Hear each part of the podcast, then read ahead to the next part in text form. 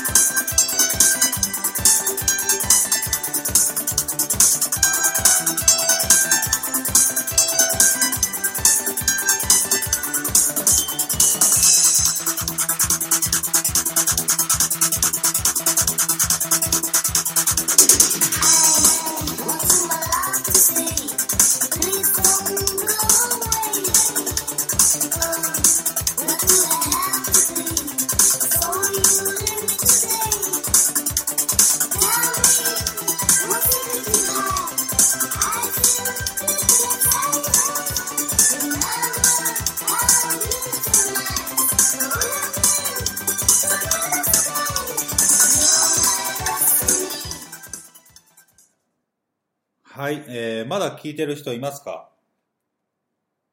あなたも好きですね。そんなに出ませんよ。初回から何を期待しちゃってるんですか？まあ、あの、期待してなくてもね、えー、消すのがちょっと遅れてずっと流しちゃってた人もいるかもしれませんけども。うん。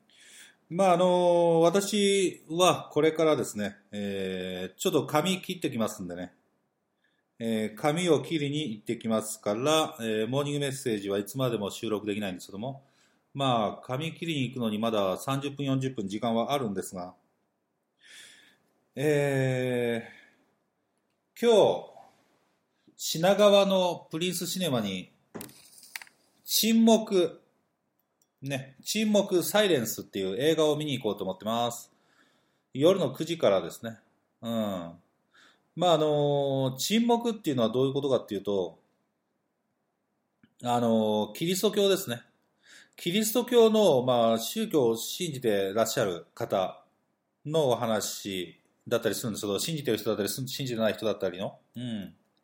でね、あの、まあ、神様って何なんだろうっていうところですね。えー、神様っていうのは、宗教っていうのは何なんだろう。例えば、日本で、織田信長の時代はね、えー、キリスト教とか結構、えー、日本は迎え入れてて、うん。えー、日本でもまあまあ流行ってたと。流行ってきてたと。うん。で、えー、豊臣秀吉、そして徳川家康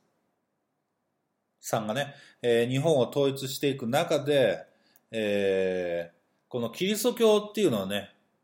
まあ禁止していったよね。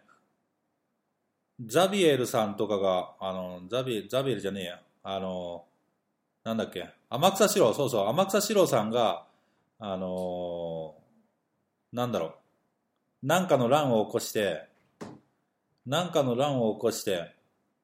あの、キリスト教の人が結構、ね、罰せられたり、その後踏み、踏み絵とかね、私の歴史的知識って浅いんですけど、もし合ってるんであれば、